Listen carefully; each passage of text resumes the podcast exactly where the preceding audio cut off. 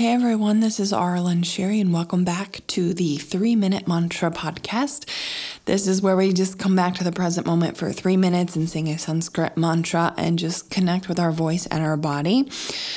And the way I'm doing this is every Sunday we'll do a new mantra. And so this introduction is going to be separate. And then you can go just do the three minutes whenever you want, if you want to do it daily or just once.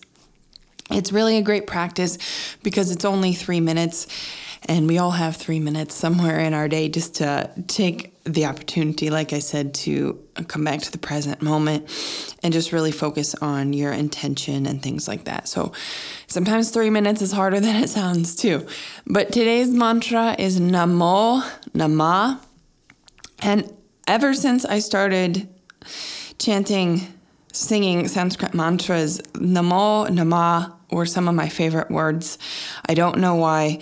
I just like certain words, but um, both these words generally mean I bow, and um, so saying them both together means I bow over and over. There are other words too, like namastasye, and then you probably have heard the word namaste, which I believe is roughly translated to I bow to the light in you. So these words could be used just as a general greeting, but the way I use them more and the, they're found in other mantras that I've seen and prayers um, is I bow to the divine. And this has been one of the hardest things for me because it's like letting my ego go, you know, and surrendering to the divine, the will of the divine. Um, and my teacher, Liana Shanti, always says, um, I think it's from the Bible, thy will, um, not mine, not my will, but thine type of thing. So that's how I interpret this. And so that's how I have my intention. And I always, um, the problem I always had was that bowing i didn't like the idea of bowing to another person because it's like so you know i already i had this idea from religion that had put this idea of the divine in me of being god like a being or a person.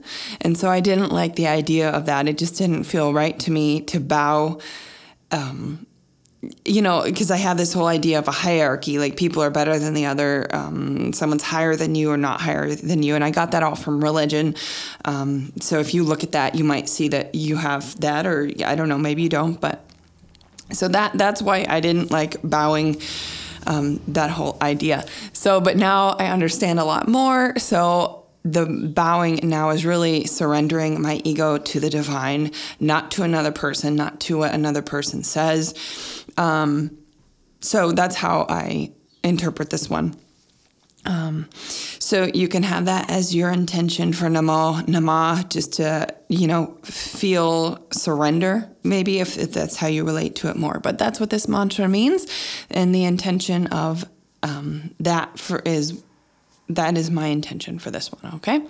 So we'll move on to the three minutes.